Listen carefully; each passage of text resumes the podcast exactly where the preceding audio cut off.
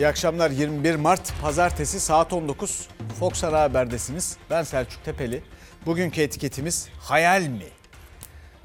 Bunun için o kadar çok şey söylenebilir ki. Ben zaten galiba araya girip kendimi tutamayıp söyleyeceğim. Siz de muhtemelen yazarsınız. Onları da paylaşırım. Rusya'nın Ukrayna'yı işgal girişimine geçelim.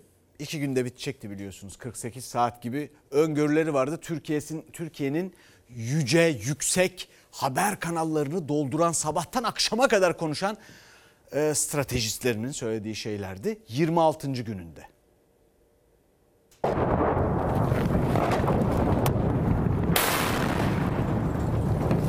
Rusya silah bırakıp Mariupol kentini teslim edin dedi, Ukrayna reddetti. Avrupa Birliği Rus petrolüne yaptırım hazırlıklarına başladı, Rusya res çekti. Fiyatlar beş yüz dolara fırlar dedi. Rus güçleri işgali protesto eden sivillerin üzerine ateş açtı.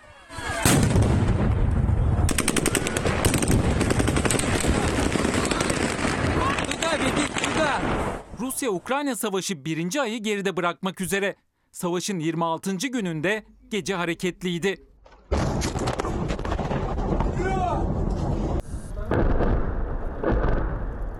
Rusya Savunma Bakanlığı bir türlü direnişi kıramadığı Mariupol kenti için açıklama yaptı. Yetkililerden Azak Denizi kıyısındaki kenti teslim etmelerini istedi. Kenti savunan askerlere silah bırakma çağrısında bulundu. Askerlerin açılacak koridorlardan Mariupol'ü terk edebileceklerini söyledi, can güvenliği garantisi verdi. Sabah saat beşe kadar süre tanıdı. Ukrayna Moskova'nın teklifini reddetti. Aynı saatlerde başkent Kiev'den peş peşe patlama sesleri yükseldi. Rusya Kiev'in farklı semtlerini seyir füzeleriyle vurdu. Hedefteki yerlerden biri alışveriş merkeziydi. Günün ilk ışıklarıyla patlamanın yol açtığı hasarın boyutu ortaya çıktı. Saldırıda sekiz kişinin öldüğü açıklandı. Rusya Ukrayna'yı suçladı. Alışveriş merkezinin askeri üs olarak kullanıldığını öne sürdü. Cephede savaş tüm şiddetiyle sürerken gözler iki ülke arasındaki müzakerelerde. Heyetler bu kez çevrim içi görüşmede buluştu. Görüşme öncesi Kremlin'den Putin-Zelenski zirvesine yönelik açıklama geldi. Müzakerelerin ilerlemediği, başkan düzeyinde görüşme için önce heyetlerin ilerleme sağlamasının şart olduğu vurgulandı. Ukrayna işgali sonrası Rusya'ya yönelik yaptırımlar da sürüyor. Fransa, Rusya Merkez Bankası'nın yirmi iki milyar euro tutarındaki varlığını dondurdu. Avrupa Birliği ise Rus petrolüne yönelik yaptırımı gündeme aldı. Amerika ve İngiltere'nin petrol yasağı kararının kendilerini etkilemediğini açıklayan Moskova, Brüksel'i uyardı. Küresel petrol piyasasının etkileneceğini, fiyatların varil başına üç yüz ila beş yüz dolara fırlayacağını öne sürdü. Duydunuz değil mi parayı?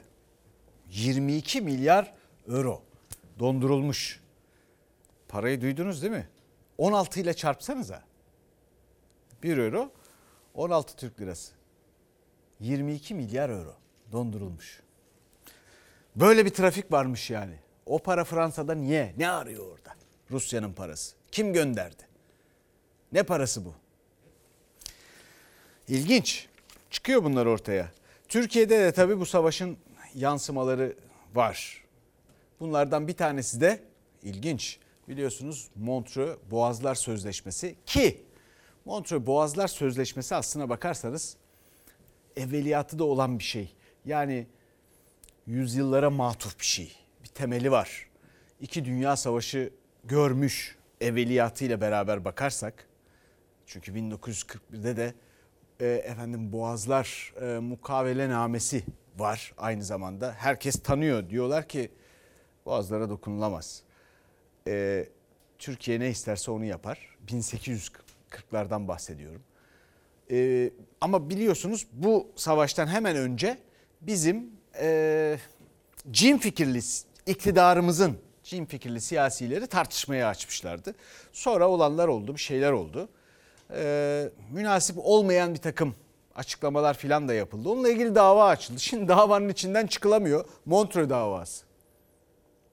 Hükümetin dün tukaka dediği, bugün dört elle sarıldığı son savaşta da ülkemize büyük bir manevra alanı kazandıran, Montreux'e sahip çıkan emekli amirallerimizle ilgili bu davada siyasidir. Linç edildik, ayağımıza kelepçe takıldı. Sonuç Montreux önemlidir. Dünya barışı için bu anlaşıldıysa kendi adıma ödediğim bedele razıyım. Kanal İstanbul tartışmaları sırasında Montreux-Boğazlar Sözleşmesi'nin önemine vurgu yapan bir bildiri yayınlamış, darbe girişimi ve muhtıra suçlamaları arasında haklarında devletin güvenliğine ve anayasal düzene karşı suç işlemekten on iki yıla kadar hapis sistemiyle dava açılmıştı. O bildiriye imza atan yüz üç emekli amiralin yargılandığı davanın ilk duruşması yapıldı. Bir gece yarısı art niyetli bir girişimdir. İfade özgürlüğü diyemeyiz. Bu çağrı bal gibi darbe çağrısıdır. İbreti alem için yüz dört emekli amiralin rütbeleri sökülmelidir. Emekli amiral. Ya emekliler dünyanın neresinde darbe yaptı? Bunlar akıllarını peynir ekmekle yemişler. Emekli amiraller duruşmada Rusya-Ukrayna savaşının ardından iktidar cephesinden gelen açıklamaları hatırlatarak haklılıklarının ortaya çıktığını söyleyip beraatlerini istediler. Montreux'un aşındırılması, statükonun bozulması kimseye yarar sağlamaz. Montreux'un korunmasında fayda görüyoruz. Montreux Sözleşmesi'nin boğazlardaki gemi trafiği konusunda ülkemize verdiği yetkiyi krizin tırmanmasının önüne geçecek şekilde kullanma kararındayız. Hulusi Akar ve Cumhurbaşkanı Erdoğan'ın Montreux hakkındaki son sözlerine bakarsanız bizimle aynı noktada. Burada neden bulunduğumuzu anlamıyorum. dört Nisan iki bin yirmi bir gecesi yayınladıkları Montreux bildirisi Bildirisiyle şimşekleri üzerine çeken yüz üç amiralin yargılandığı davanın ilk duruşmasına siyasilerin, özellikle de muhalefetin ilgisi yoğundu. Bu davada da hakimlerin hiçbir siyasi baskıya boyun eğmeden özgür iradeleriyle hızla karar vermelerini bekliyoruz. Ankara yirminci Ağır Ceza Mahkemesi'nde görülen duruşmada mahkeme başkanı, sanık avukatlarının celse arasında gönderdiği derhal beraat kararı verilmeli yönündeki dilekçesiyle ilgili savcının görüşünü sordu. Savcı, davanın esasına girilmedi. Verilmeden beraat kararı verilemez dedi. Mahkeme de aynı gerekçeyle avukatların beraat talebini reddetti. Savunmaların dinlenmesine devam edilecek. Efendim, ekonomiye geçelim. Herkesin merak ettiği şey o. Bu ülke kendi dertleriyle uğraşmaktan dünyayla ilgilenmeye elbette vakit bulamıyor. Büyük yazar Ahmet Hamdi Tanpınar'ın söylediği gibi çocukların asla başka şeyle ilgilenme şansı tanımıyor bu ülke. Siyasi tartışmalarda bir yandan sürüyor ama asıl konu ekonomi. Dolayısıyla siyaset de ekonomiye gark oldu. Ama orada bir başrol oyuncusu var. O başrol oyuncusu artık e, herkes biliyor, tanıyor. Anladığım kadarıyla bir de Türkiye turuna da çıktı. Hazine ve Maliye Bakanı Nurettin Nebati. Her gün bir şeyler söylüyor. Ve anladığım kadarıyla çok da yayınlanıyor bir yandan. E, fena değil iktidar için, çünkü bunca aksaklık, bunca sıkıntı varken Nurettin Nebati muhalefeti bayağı oyalıyor. Bitkisel bakan var ya Nebati, ne diyor? Aynen söylüyorum. Yatırımcımıza bürokratik engeller çıkaranların önünde biz duracağız. Utanılacak bir şey bu, biliyor musunuz? Bu kadar cahil bir adam Türkiye Cumhuriyeti'nin parasının başında oturuyor. Nerede hukuk? Nerede adalet? Bürokrasi dediğiniz şey devletin ta kendisidir. Bürokrasiyi yıkarsanız devlet darmadağın olur. Geçen hafta Fransa'da bürokrasiyi alaşağı ederiz. Bu hafta Şanlıurfa'da bürokratik oligarşiyle olan savaşta en öndeyiz. Gerekirse bürokrasiye dur deriz. Bakan Nebati'nin Türkiye'ye yatırımcı çekmek için kurduğu bu cümleler muhalefeti hukuk hatırlatmasıyla ayağa kaldırdı. Şu anda Türkiye'de bürokraside görev yapan bütün insanları atayan siz değil misiniz? Kimle mücadele edeceksiniz? Kendi atadığınız bürokratlarla mı? Cumhurbaşkanımızın bürokratik oligarşiye olan savaşımında en önde giden akıncılar olarak bizi görebilirsiniz. Bu topraklar bin yetmiş bir yılından beri böyle bir cahil görmedi. Suçlu psikolojisi hareket diyorsunuz, suçlu arıyorsunuz, bürokratik oligarşi suçlu diyorsunuz. Siz daha bürokrasiyle kırtasiyeciliği birbirinden ayırt edemeyecek kadar cahilsiniz. Tepki büyük ama geri adımda yok bakandan. Muhalefet yatırıma engel bürokrasi değil, iktidarın yanlış ekonomi politikaları diye ses yükseltti. Yeni ekonomi modeli ve beraberinde gelen kur korumalı mevduat da sıcak gündem. Döviz fiyatları makul gidiyor. Millet Türk lirasına güvenmeye başladı. Toplamda beş yüz altmış milyar liraya ulaşan bu mevduatların sadece bu hafta vadesi dolacak yetmiş milyar liralık ilk kısmından hazinenin sırtına on beş milyar lira ek yük bineceği hesaplanıyor. Bu modelin kimi kurdan koruduğu ortaya çıkacak. Türkiye ekonomi modeli bir gerçekliktir. Dünya bu modeli şu anda izlemeye almış durumda. El hak doğru. Kötü örnek olarak Türkiye gösteriliyor. Hangi ülke Merkez Bankası'na giderseniz gidin, doğru işleri yapmazsak Türkiye'nin durumuna düşeriz diyor insanlar. Bir ülke nasıl batırılır onu görmek için izliyorlardır. Dünyayı bilemeyiz ama millet sizi gerçekten izliyor. Beceriksizliğin, kifayetsizliğin, liyakatsizliğin kendini varlık içinde yokluğa nasıl sürüklediğini milletimiz görüyor. Enflasyonla mücadele de bir başka polemik konusu. Şu anda enflasyonun baskısı altındayız. Halledeceğiz. Enflasyonla nasıl mücadele edeceğini en iyi bilenlerdeniz. Bildiğiniz buysa bilmediğinizden Allah milletimizi esirgesin. Türkiye şu anda dünyada yüz doksan üç ülke arasında enflasyonu en yüksek yedinci ülke. Enflasyonla mücadeleyi bildiğinizi iddia etmekten utanmıyor musunuz? Şimdi o kadar çok rakam var ki. Yani söylenebilir, biliyorsunuz Türkiye'de faiz yüzde on dört. Sözde. Politika faizi. Niyet bu yani. E peki bono faizi kaç? yüzde yirmi beş. E kredi faizi kaç? Gidin bana ben ben ben söylemeyeyim bunu. Gidin bir bankadan deneyin bunu yani, kredi almak isteyin. Bir şey kredisi almak isteyin. Bakalım size ne diyecekler. Tabii bir rakam söylerlerse. Çünkü o faizi vereceğim deseniz bile krediyi vermeyebilirler. Çünkü kredi verilecek insanların kim olduğu belki de bellidir. Böyle iddialar var. Sonra yüzde elli dörtten fazla şimdilik TÜİK rakamlarıyla enflasyon var. otuz milyar dolardan fazla cari açık var. İki katına çıkmış. Cari açığı indirmekti. Bu programın gözlerdeki ışıltının amacı buydu. Efendim ee, daha geçen hafta Türkiye yüzde sekiz virgül sekiz gibi bir e, dolar faiziyle borçlandı. Düşünün, dolar dolar üzerinden yüzde sekiz virgül sekiz. Gidin bakalım dolarınıza böyle bir faiz alabilecek misiniz? Türkiye kendisi sizin vergileriniz üzerinden böyle senet imzalıyor. Üstelik kısa vadeli. Türkiye'nin vadeleri, borçlanma da sadece faizi yüksek değil. El alem otuz yıl vadeli borçlanıyor. Onlar iki buçuk yıl, üç yıl vadeli borçlanıyorlar. Ya bir esnaf olarak düşünün. Kendinizi çevirmeye çalıştığınızı düşünün. Dükkanınızı Nurettin Nebati'nin başında bulunduğu bakanlığın ekonomisi gibi, Türkiye ekonomisi gibi yönetebilir misiniz? Buradan bir yere varılabilir mi? Efendim işte Türkiye'nin risk primi, C D S'leri altı yüz yedi yüz arasında bir yerlerde falan filan. Ama burada başka bir mesele var. Bütün bunlar böyleyken Hazine ve Maliye Bakanı Nurettin Nebati bir şeyler söylüyor. Haber medyası, medya epeyce oyalanıyor. Muhalefet epeyce oyalanıyor. Bence buna çok lüzum yoktur. Üstüne yorum yapmaya çok lüzum yoktur. Yani buradan bir yere varılamaz. Yani bu bakanlığın, bu bakanlık ciddi bir bakanlık. Bu bakanlığın adı Hazine ve Eğlence Bakanlığı değil ki. Hazine ve Maliye Bakanlığı. O yüzden böyle Nurettin Nebati'nin söylediği şeyler üzerinden bütün gündemin bu kadar oyalanması bence bu ülkeye iyi gelmiyor. Onu söyleyeyim. Efendim bu arada da asgari ücret eriyor tabii. Asgari ücretle ilgili olarak yılın başında, yıl başından da önce verilen sözler var. Efendim işte erirse, demek ki öngörülmüş, erirse enflasyon karşısında sonra Temmuz gibi filan bir düzenleme yapılabilir diye. Bu arada da son üç beş gündür filan işte biliyorsunuz bir iki haftadır bununla ilgili sözler edildi.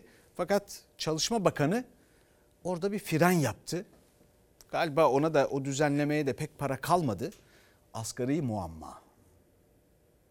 Emekçi bitmiş, emekli bitmiş. Asgari ücret açlık sınırının altında. Özellikle Haziran ve Haziran'dan sonra daha güzel sürprizlerimiz olacak. Asgari ücretin yasal belirlenme tarihi Aralık'tır. Tabii olağanüstü şartlar olursa bu şartlara bakarak değerlendirilir. Acaba olağanüstü şart ne olması lazım? Asgari ücretlinin açlıktan ölmesi mi lazım? Türk İş verilerine göre açlık sınırının üç yüz lira altında kalan asgari ücretli, asgari ücretin de altında maaş alan emekli yüzde elli dört virgül kırk dört enflasyonun altında ezildik diyen memur. Hepsi maaşına zam bekliyor. AK Partili isimlerden de peş peşe zam sinyali gelmeye başlamıştı ki Çalışma Bakanı Vedat Bilgin asgari ücret zammı yasayla Aralık ayında belirlenir dedi. Ara zamma sıcak bakmadığının işaretini verdi. Bakan Vedat Bilgin'i uyaralım. Dışarıdan para gelsin diye bürokrasiyi de al aşağı ederiz, mevzuatı da değiştiririz diyen Nebati Bakanı örnek almasıdır. Kanun falan derken affını istemek zorunda kalabilir. Bakan Bilgin asgari ücretli için ara zamma kapıyı kapatsa da başta Erdoğan olmak üzere AK Parti Grup Başkan Vekili Cahit Özkan ve Adana Milletvekili Abdullah Doğru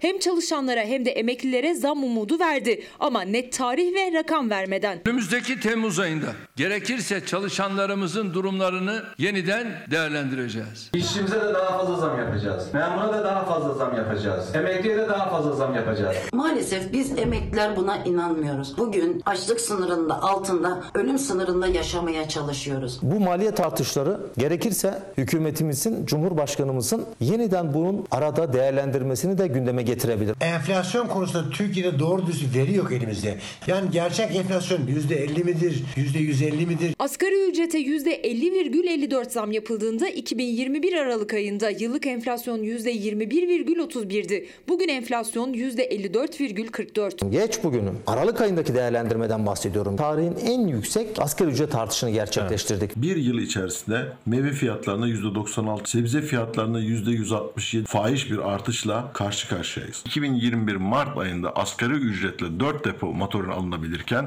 üç depo motorin alınabilmekte. Biz bu zamların daha fazlasını yapacağız. Biz yaşlılığımızda rahat etmek istiyoruz. Emekliden çalışana, ek zam talebine iktidardan farklı farklı açıklamalar geliyor ama Çalışma Bakanı yılda bir kez belirlenir dedi. Yasayı hatırlattı, topu meclise attı. Muhalefetten jet hızıyla hamle geldi. C H P'li Veli Ağbaba yılda iki kez belirlenmesi için kanun teklifini verdi. Asgari ücret eğer meclis gündemine getirip değiştirmezse Aralık'ta belirlenir. Kanun teklif verdik. A K P ve Cumhur İttifakı evet diyorsa yarım saatte bu kanun geçer. Bir izleyicimiz kadın cinayetlerinin bitmesi, adaletin yerini bulması hayal mi demiş. Onunla ilgili bir haberimiz var inşallah vakit kalırsa. Geleceğiz oraya. E, refah içinde hukukun üstün olduğu sağlıklı, saygılı bir Türkiye hayal mi demiş bir başka izleyicimiz. Tabii ki değil. Bakın bunu anlatmaya çalışıyorum ama zorlanıyorum da bazen. Çünkü yani e şimdi Türkiye'nin bu kadar eğlenceli bakanları olduğu zaman sizi seyretmiyor insanlar, onu seyrediyor elbette. Öyle bir durum var. Bunu da kabul edelim, hakkını verelim yani. Bu ülke son elli yılda çalışanlarının reel hiçbir ücret artışı almadığı bir ülkedir. Son elli yılda. yirmi yılda reel olarak yani döviz karşısında en çok gerilemeyi ücretlisinin yaşadığını gördüğümüz ülkedir. Bu arada da işte bizim aşağı yukarı bir trilyon dolara yaklaşmaya başlamış bir milli gelirimiz vardı. O beş yüz altı yüz milyar dolarlara düşecek bu yılın sonunda. Yani sadece fiyatlar artmıyor. Aynı anda biz iki felaketi birden yaşıyoruz. Bir enflasyon var. Bundan kimse bahsetmiyor. Bir enflasyon var. Fiyatlar artıyor. Maliyetler artıyor. Çünkü ekonominin dengeleri yanlış politikalarla darmadağın oldu. Üstüne bir de doğru dürüst üretilemediği, planlanamadığı için bu ülkenin milli geliri kişi başına gelirimiz düşüyor. İkisi aynı anda yaşanıyor. Fiyatlar artıyor, gelirler düşüyor. Fiyatların artması, gelirlerin düşmesi duble felakettir. Duble felakettir. Ha diyecekler ki şimdi ya milli gelir oraya düştü ama biz üç yüz milyar dolarlardan aldık. İşte dokuz yüzlere çıkarttık borçla. O dönemde demokrasi filan onun katkısı vardı. E şimdi buraya altı yüze filan düşmesi hani yine de iki katına çıkartmış oluruz. Şuna hesap etmiyorlar. Ya bu ülke yirmi yılını harcadı. yirmi yıllık bir zamanın karşılığı nedir? Türkiye'nin su içinde şu anda bir buçuk trilyon dolarlık bir ülke olması lazımdı. Ve bir buçuk trilyon dolarlık bir ülke olması Türkiye için hayal filan değil. Olması gereken gecikmiş, başarılamamış bir şeydir. Yani sizin cebinizde şu anda olandan üç kat daha fazla para olmalıydı. Malınız, mülkünüz üç kat daha fazla olmalıydı. Geçen yirmi yıla baktığımızda. Ama Türkiye'nin potansiyeli doğru dürüst değerlendirilse, iktidar, muhalefet akılları ermiyor kimsenin belli ki. iki iki buçuk trilyon olur Türkiye'nin milli geliri su içinde. Su içinde. Türkiye'de ne yapıyor insanlar? Çalışanlar ne yapıyor? Ne yapmak zorunda bırakılıyorlar biliyor musunuz? gölgesini yakalamaya çalışıyor. Efendim fiyatlar artıyor. Aslında dolar karşısında asgari ücret filan bütün ücretler düşüyor. Asgari ücretli sayısı artıyor. Ülkede çalışanların yarısı asgari ücretli. Dünyanın hiçbir yerinde olan bir şey değil bu. Vasıfsızlaştırıyorlar hepimizi yani. Bu düşüyor. Sonra bize diyorlar ki bak şimdi biz sana düzeltme yapacağız. O düzeltme de bizim gölgemiz. Onun üstüne atlıyoruz yakalayalım diye. Mümkün mü sizce? Bir düşünün bakalım. Böyle ekonomi politikası mı olur ya? Efendim şimdi iki yüz liracık tartışmasına bakalım. Bu modelle peşin parayla zaten yapamayacağımız bütçe imkanlarıyla da bitirmesi uzun vakit alacak projeleri kısa sürede ve taksitle milletimizin hizmetine sunuyoruz. Yapılan işin Türkçe meali şudur. Majestelerinin ordularını Çanakkale'de durduran bu aziz milletin boynuna yüz yıl sonra Çanakkale'de köprü görünümlü borç boyunduruğu geçirilmiştir. bin dokuz yüz on beş Çanakkale Köprüsü hizmete açıldı ama tartışması geçiş ücretinden yıllarca sürecek garanti ödemelerine kadar bitmek bilmiyor. Burası saatlerce feribot sırası beklenen bir buçuk saatlik bir yolculukla karşıya geçilebilen bir yerdi. Şimdi altı dakikada tamamlanacak. Köprü güzel ama milletten çok yandaşa daha güzel. Aynı hatta feribot fiyatı gidiş geliş yüz yedi lira. Şimdi millet dört yüz liraya bu köprüden niye gidip gelecek? Anlaşılan milletin kesesinden yandaşın cebine döşenen bu köprüler çalışsın diye feribot seferlerini de kaldıracaksınız. Muhalefet verilen döviz karşılıklı araç geçiş garantisinden geçiş ücretine, bütçeye getirdiği yüke kadar itirazlarını dillendiriyor. Geçmeyen araç başına ödenecek garanti parası on beş avro artı K D V. Yani bugünkü kurla iki yüz doksan lira. Ama maddede konmuş bu geçiş ücretleri.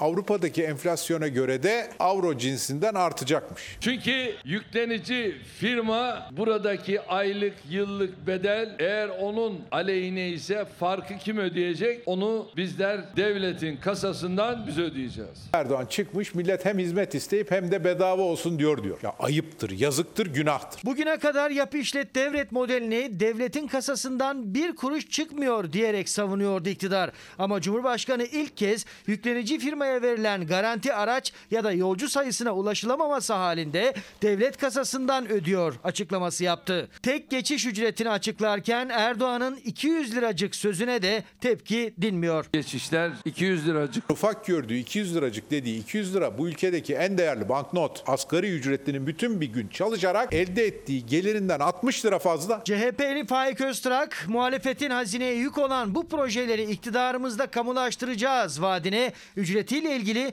bir vaat de ekledi. Söke söke sizden bu paraları uluslararası tahkim yoluyla da alırlar. İktidarımızda rahmetli Demirel'in, rahmetli Özal'ın yaptığı köprülerden kaça geçiyorsa bu yandaş besleyen köprülerden de o paraya geçecek. Şimdi geçen hafta Cumhurbaşkanı Erdoğan çok önemli bir şey söyledi. Kimse pek de fark etmedi. Biz burada altını çizdik ama bu köprünün açılışı sırasında köprü güzel. Ellerine sağlık. Şöyle dedi. Daha iyisini öneren var mı? Söylesin. Ya ben hala bekliyorum. Ya şurada vakit olsa iki yüz proje öneririm kaba hatlarıyla. Bu ülke için insanlar hayal kurmuyor mu ya? Muhalefeti şusu busu. Yani bu köprülerin daha iyisi yapılır, daha da ötesi yapılır. Yani o kadar çok proje önerilebilir ki. Yani futboldan ulaşıma kadar neyse geleceğim oraya. Çok uzatmayayım devam ediyorum. Ulaşım dedik işte tam da oraya geldik zaten. Ulaşıma zamlar kapıda pek çok akaryakıtla ilgili zamla karşı karşıyayız. Gitmek mi zor kalmak mı yolcunun kafasındaki soru bu. Bayram geliyor. Biletler bak burada hepsi adım başı yazan. Her şey üç katına dört katına çıktı biletler. Yani normal yüz liralık gidilebilecek yerde şu anda üç yüz liraya gidiyorsun. Geçen seneye kıyasla ne kadar arttı fiyatlar? Geçen sene Ankara yetmiş liraydı, seksen lira, doksan lira arası değişiyordu. Bu sene iki yüz otuz iki yüz kırk lira. üç katını aşmış neredeyse. Evet, neredeyse üç katı. Oysa çalışanın, emeklinin geliri aynı oranda artmadı. Otobüsle şehirler arası yolculukta lüks artık. Bir yılda bilet fiyatları neredeyse üç katına çıktı. Buna rağmen yeni zam talebi var firmaların. Burada Van'a araba e, kaç litre yakıyor? bin yüz litre falan yakıyor. yirmi dört yirmi beş bini buluyor. Şu an Van'a biletler beş yüz elli lira ama yolcu yok, iş yok. Saatler öğlen on dördü gösteriyor. Aslında burada dizili olarak otobüslerin peş peşe sefere çıkması lazımdı. Ancak talep azaldığı için otobüs seferlerinin sayıları da azaltıldı. E, yolcu olmadığından süreler iptal oluyor hep yani. Maliyetler yüksek. O yüzden insanlara da bu e, zor. Taşımacıya da zor. Önümüz bayram tatili, büyük şehirlerden memleketine birçok insan otobüs seferleriyle seyahat edecek. Ancak artan otobüs biletleri fiyatlarına bakıldığında örneğin İstanbul'dan Sivas'a seyahat etmek isteyen bir kişi gidiş için yalnızca dört yüz elli lirayı gözden çıkarmak zorunda. dört kişilik bir aile içinse sadece gidiş masrafı bin sekiz yüz lira. Gidiş dönüş içinse üç bin altı yüz lira ödeme yapacak. yapması gerekiyor. Üstelik yol boyunca herhangi bir masraf, herhangi bir harcama yapmadığı halde artan maliyetlerle beraber yeni zamlar da gündemde. O zamların yansımamış hali bile dört kişilik bir ailenin cebini yüksek miktarda bilet fiyatlarıyla yakmaya yetiyor. İstanbul'dan Ankara'ya gitmek isteyen dört kişilik bir ailenin yalnızca bilet masrafı bin lirayı aşıyor. Gidiş dönüş ücreti ise iki bin iki yüz kırk lirayı buluyor. En kısa mesafe olan İstanbul-Çorlu arasında bile bilet fiyatları seksen lirayla yüz lira arasında. Yaz tatili planlarını ise bazı aileler erteledi. Örneğin otobüsle İstanbul'dan İzmir'e gidecek bir aile için gidiş dönüş bileti iki bin dört yüz lira civarında. Yaza kadar fiyatlar artmazsa. Şu anda İzmir'e gidiş geliş yaklaşık olarak üç yüz elli litre mazot yakıyor. yedi bin beş yüz lira sadece bunun mazot gideri var. En az iki bin beş yüz lira da e, bunun köprü, otoban artı personel giderleri, araç içerisindeki ikramlar, dolu gidip dolu geldiği zaman hemen hemen başa baş gidip geliyor. İstanbul'dan İzmir ve güneye gidecek bir otobüsün masraflarına mazot dışında köprü ve otoyol kalemleri de ekleniyor. Yeni zam talepleri bu yüzden. Hal böyle olunca da ne firmaların yüzü gülüyor ne de yolcuların. dört kişilik bir aileyi düşünün. bin iki yüz lira gidiş, bin iki yüz lira geliş, iki bin dört yüz lira. Yani sadece bilet parası. Bugün asgari ücret Türkiye'de zaten dört bin küsür lira. Yani iki defa İzmir'e gidip geldiğini düşünün. Zaten adamın asgari ücreti gidiyor.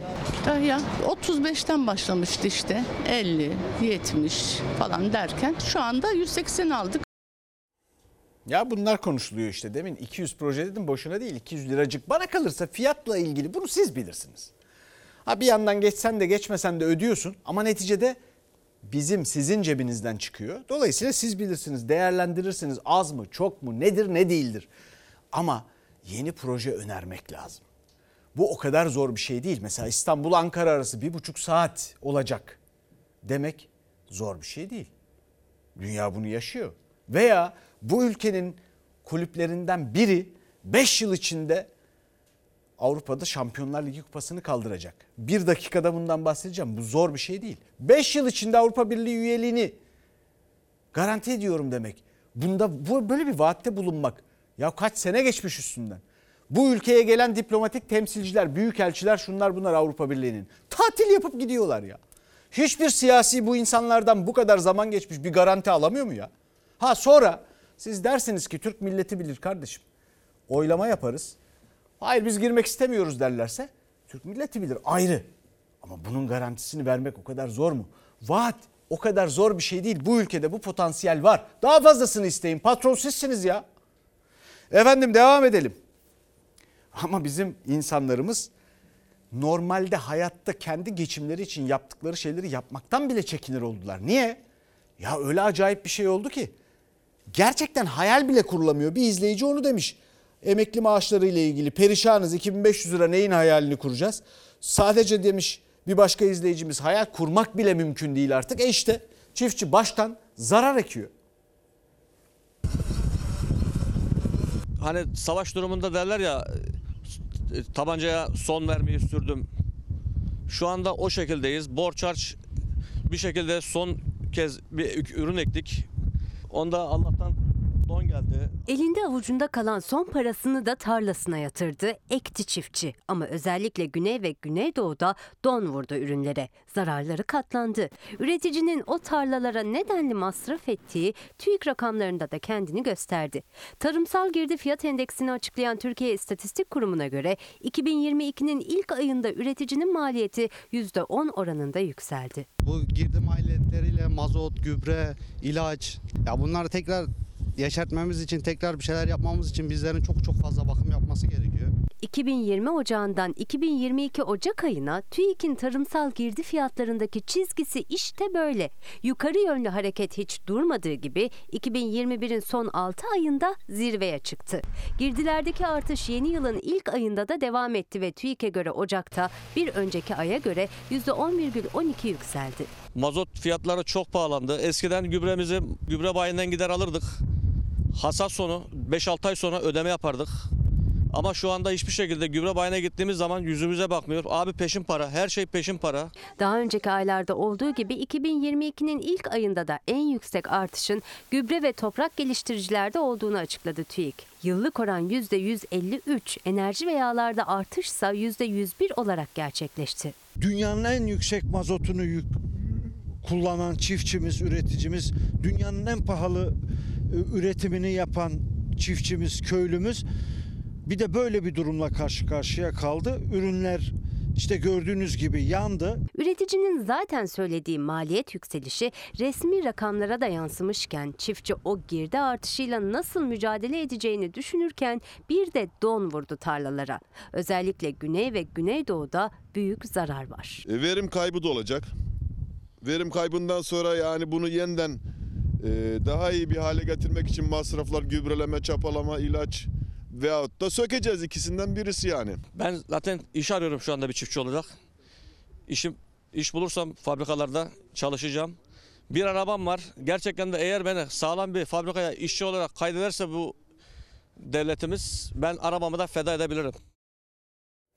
Tarım ve hayvancılık, işler böyle zora girdiği zaman insanlar tabii kendi geçimlerini, günlük hayatlarını idame ettirmek için uğraşıyorlar.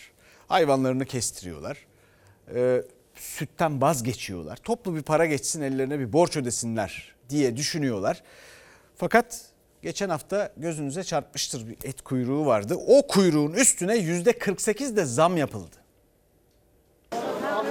elli altı liraya geldim, seksen üç olmuş, daha mecburen aldık. Yavrum zamsız deyin geldik, biz ne alacağız bilmiyorum şimdi. Bir kilo kıyma alacaktım, ne alacağım bilmiyorum. elli altı liraymış. seksen küsur olmuş. Yarım kilo verirseler yarım kilo, yoksa almadan gideceğiz. Kasapta on lira kardeşim ya, bırakın Allah'ını seversen ya.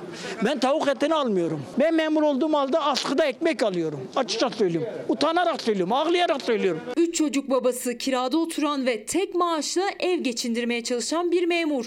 Et ve Süt Kurumu'nda kıyma sırasındaydı ama alamadı. Çünkü Et ve Süt Kurumu da et ürünlerine yüzde kırk sekiz zam yaptı. Evine eli boş dönen dar gelirli o evin içinde neler yaşandığını da anlattı. Ben eşime konuşamıyorum. Yağ diyor. Ben senden ne yemek istiyorum ne de benden yağ işte. beş litreyle yağ olmuş iki yüz lira ya. Çocuğuma lafım geçmiyor. Dedim ki tost makinesini kapatın. Beni otuz sene önce doğurmadan önce düşüneydim bunu. Böyle olacağını bilseydim zaten seni doğurtmazdım oğlum dedim. Ve ağladım ya.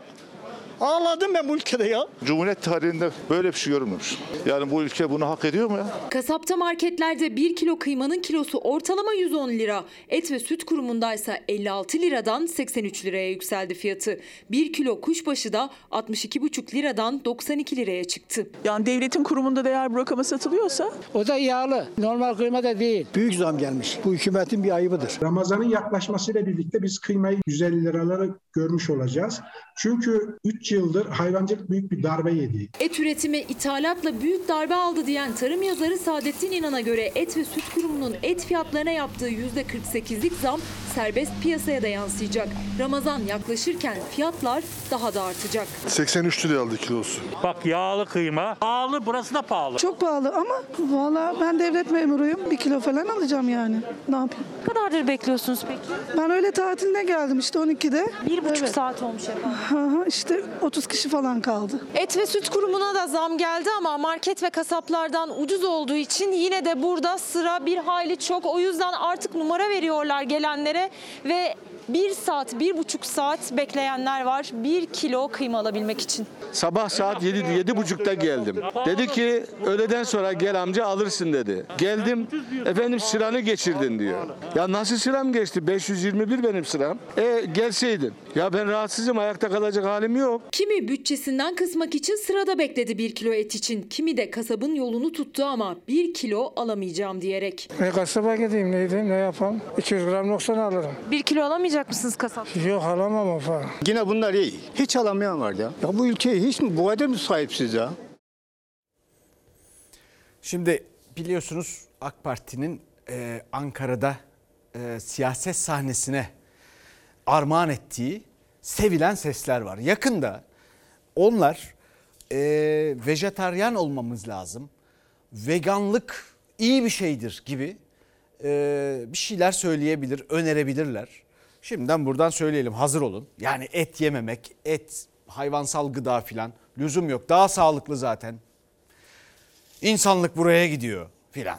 Mesela ne bileyim işte Londra'da kimse yemiyor et filan diyebilirler. Öyle şeyler söyleyebilirler. Bekliyoruz bakalım. Ama yani çünkü bakın insanlar son hayvanlarını kestiriyorlar. Yakında kuşbaşıyı, kıymayı filan zor buluruz. Bu, bulamayabiliriz. Çünkü onun yerine konması o kadar kolay bir iş değildir. Öyle dükkan aç kapa gibi bir iş değildir o. Onlar canlı. Efendim peki bu arada başka bir acayip durum daha var. Kayseri'den şimdi bir haber gelecek. Biliyorsunuz Orhan Veli büyük şairimiz bedava yaşıyoruz diyordu. Hava bedava, bulut bedava, dere tepe bedava. Öyle mi? Kayserililer bununla ilgili farklı bir durumla karşılaşmışlar. Ve üstelik bunu da şöyle ifade ediyorlar. Bir dereyle ilgili. Ne Ecevit, ne Demirel, ne Özal bir kuruş para aldılar. Birkaç yıl önce Sayın Cumhurbaşkanı'nın ekilmedik bir karış araç evet. e, alan kalmasın dediği için vatandaş da güvendi. Gitti motor aldı, boru aldı, bilmem tarla kiraladı, yatırım yaptı. Şimdi deniliyor ki hayır efendim sulamayacaksınız. Niçin? Aşağıda HES'ler yapıldı. HES'lere su yetmezse diyor biz diyor tazminat öderiz HES sahibine. Tarlalar boş kalmasın diye ektiler. Binlerce liralık elektrik borcuyla sonrasında da hacizle karşı karşıya kaldılar. O haciz belgelerinin şokunu atmaya çalışırken bir de devlet su işlerinin gönderdiği yazıyla sarsıldı Kayserili çiftçi. Yazıda çiftçinin bilinçsizce kullandığı su nedeniyle ırmaklar üzerine kurulu baraj tesisleri ve HES'lerin randımanının düştüğü yazıldı. Bizim kadim hakkımız yok mu? Bir. İkincisi biz bu kadar borçlandı. Buradaki milletin hepsinin borcu o kadar çok ki inanı danasını satıyor ve namuslu bir şekilde de borcunu ödüyor. Kayseri'nin Pınarbaşı ilçesinden doğan, Tomarza, Develi ve Yahyalı ilçelerinden geçerek Seyhan Nehri'ne ulaşan üç yüz kilometrelik bir ırmak Zamantı Irmağı. Çevresindeki köyler yıllardır tarım için ırmaktan besleniyor. Kimi köylerde sulama kanalı var, kimilerinde yok. Olmayanlar da köylüler kendi imkanlarıyla nehirden su çekiyor. Kanal İstanbul'u yapana kadar buranın kanalını yapsın. Buranın kanalını yapsın. Daha sulasın. iki bine yakın köylü bu yıl evlerine gelen haciz belgeleriyle sarsıldı. Irmaktan su kullandıkları için gelen elektrik borçlarını ödeyemedikleri için. Banka hesaplarına, desteklerine bloke kondu. Ekmek zorundayız. Ekmek zorunda olunca da bize iki katı, üç katı şey gönderiyor efendim, e, icra gönderiyor. İcra kağıtları da burada. Bu bendekiler sadece doksan milyar, yüz milyar, yüz yirmi beş milyar, dokuz milyar buyurmuş. Çiftçi icrayı düşünürken D S İ'den de bir yazı geldi köylere. Yazıda ırmaktan kontrolsüz su çeken üretici sayısında artış olmuştur. Irmak üzerinde baraj, gölet ve HES'ler yapılmıştır. İzinsiz su kullanımı bu tesislerin randımanını düşürmektedir dendi. bin dokuz yüz elli doğumluyum. Ne Ecevit, ne Demirel, ne Özal, yani ne hiçbir tanesi buruma vaf etmediler yani. Bir tek kuruş dahi para almadılar. Bunlar da şimdi bunu koydular. Bu ırmak cereyandan çıkmıyor yerin altından. Allah tarafından akan bir ırmak. D S İ'nin yazısına istinaden Bahçelik Sulama Birliği Başkanlığı da köy muhtarlıklarına yazı gönderdi. Irmak yatağından su kullanımı yasaklanmıştır diye üreticiler bilgilendirildi. Yazının altında tam otuz dört mahallenin adı var. Yani otuz dört köyde çiftçilerin tarlalarını sulaması yasaklandı. Jandarma gezdirdi efendim, trafalarımızı hep şey yazdırdı. Trafaları açılmayacak, tutanak tuttu. Yukarıdan diyorlar ki Sayın Cumhurbaşkanı, Tarım Bakanı, ekin biz sizi her şekilde kurtaracağız. Kurtaracağız. Ekin, ya. Biz ekmeye çalışıyor ki. Burada da diyor ki suyu vermem ekmeyin. Ne yapıyoruz biz, hangisine inanalım bunların? Cumhurbaşkanı Erdoğan kadına şiddetle ilgili sekiz Mart'ta bir konuşma yapmıştı. Ey hakim demişti, o hakim gitti. Düşünün, yirmi üç yerden bıçaklıyor, ey hakim sen nasıl oluyor da ya böyle birisini serbest bırakıyorsun? Eğer ben bu ülkede cumhurbaşkanıysam söylenmesi gereken neyse bunu ben sana söylerim. sekiz Mart'ta kürsüden söyledikleriyle de kalmadı Erdoğan'ın bu tepkisi. H S K, Cumhurbaşkanı'nın çıkışının ardından o hakim ve tahliye talep eden savcının görev yerlerini Şırnak ve Bitlis olarak değiştirdi. Ölümün eşiğinden dönen ama ölüm korkusunu her an yaşamaya devam eden Özlem Asa, aylardır duyurmaya çalıştığı sesinin karşılık bulmasından mutluydu. Hakim ve savcı kararından çok yüzünü güldüren, ardında hissettiği o erkek şiddetine karşılık arkandayız denmesiydi. Her konuda arkamda olduklarını söylediler. Bu yüzden de onlara çok teşekkür ediyorum. İnşallah ark devamı da gelir. Serbest bırakılmazlar hiçbir şekilde. Tokat'taki Özlem kardeşimizin yirmi üç yerden ahlaksız, adi, eşi tarafından bıçaklandığını öğrendim. Meğerse üç aydan sonra serbest bırakmışlar adamı. Aradık, araştırdık. Hamdolsun bu adi herifi içeri almışlar. Cumhurbaşkanı Erdoğan'ın öğrendiği ve Dünya Kadınlar Günü'nde dile getirdiği sayısız kadına şiddet haberinden sadece biriydi. Geçen yıl bir Nisan'da Tokat'ta Özlem Ağa, boşanma aşamasındaki eşi tarafından yirmi üç yerinden bıçaklandı. Onu korumaya çalışan babası da. Bir çocuk annesi kadın yoğun bakımda yaşam savaşını kazandı. Ama bu kez de onu katletmek isteyen Samet Ağa cezaevinde üç ay kaldıktan sonra şartlı tahliye edildi. Özlem Ağa, cezaevinde evinde olması için ölmem mi gerekiyor diyerek isyan etti, sesini duyurmaya çalıştı. Kamuoyu tepkisi üzerine tekrar tutuklandı saldırgan eş. Ama Özlem Ağa'nın ölüm korkusu hep sürdü. Çünkü Türkiye'de her yıl üç yüzün üzerinde kadın öldürülüyor ve çoğu da koruma altında olmasına rağmen. Sonuna kadar da takip edeceğiz. Daha bitmedi işimiz. Hakim olabilir, savcı olabilir. Fark etmez. Hakim ve Savcılar Kurulu Erdoğan'ın sözleri sonrası hakimi Şırnak Silopi'ye, tahliye talep eden savcıyı ise Bitlis Mutki'ye geçici olarak görevlendirdi. Kadın cinayetlerini durduracağız platformuna göre iki bin sekizden bu yana üç bin yedi yüz altmış beş kadın öldürüldü. Katillerse iyi hal indirimi aldı. Özlem Ağa da bu kararlı tutumun ve kararın bütün kadınlar için olmasını istiyor. Umarım en ağır cezayı alır, aldığı cezada diğerlerine emsal olur. İşte bizim sorunlarımızdan biri burada. İstisnalarla idare ediyoruz. Bunun yaygın bir uygulama olması, kadınların çektiği acıların, kadına yönelik şiddetin önüne istisnalarla geçiliyormuş gibi görünmesi. Oysa aslında geçilmemesi. Şimdi bakın, o konuyla ilgili haberlerin yapıldığı bir zaman mesela Adalet Bakanı Yargıtay'ı eleştirdi, yanına bir not almışım. Adalet Bakanı ya da Cumhurbaşkanı adına adalet dağıtmaya çalışmıyor hakimler. Türk milleti adına dağıtmaya çalışıyor. Dolayısıyla onların eleştirmesiyle bu değişikliklerin olması doğru bir şey değil.